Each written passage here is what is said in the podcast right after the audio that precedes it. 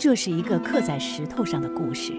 八七版电视剧《红楼梦》开篇的第一个镜头就定格在这块传说中女娲炼石补天剩下的石头上。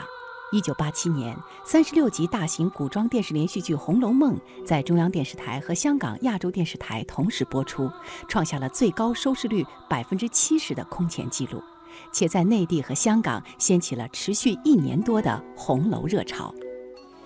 被称为中国第一代电视艺术家的王扶林在访问英国时，看到莎士比亚剧作被大量改编成影视作品，就产生了拍摄古典名著《红楼梦》的念头。回国后，这一设想得到了中央电视台和红学家们的支持。王扶林曾表示，这只是一部以中学生为主要受众、以普及古典名著为目的的电视剧。中央电视台它要拍《红楼梦》，它的主旨就是要在读书无用论的风潮之后，我们要掀起一个大家来学文化、了解我们民族的传统的文学宝库。上世纪八十年代中期，正值中国长篇电视剧发展的初期，一切都在摸索中前行。拍摄电视剧《红楼梦》的设想极为大胆。我自来就这样，从会吃饭就吃。一九八三年二月，电视剧《红楼梦》成立筹备组，五月成立编剧组，八月成立顾问委员会，一九八三年完成剧本初稿。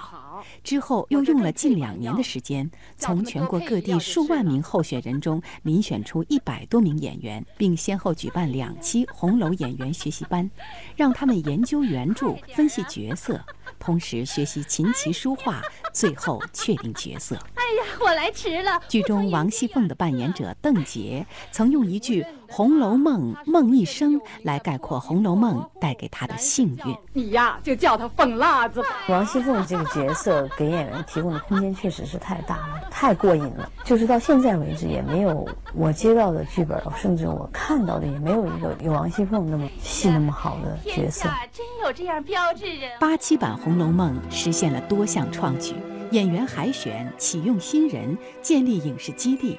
这些做法至今依然被视为中国电视剧运作的经典案例。到二零零七年，中央电视台举办八七版《红楼梦》剧组二十年再聚首，这部剧已经被重播了七百多遍，被誉为中国电视史上的绝妙篇章和不可逾越的经典。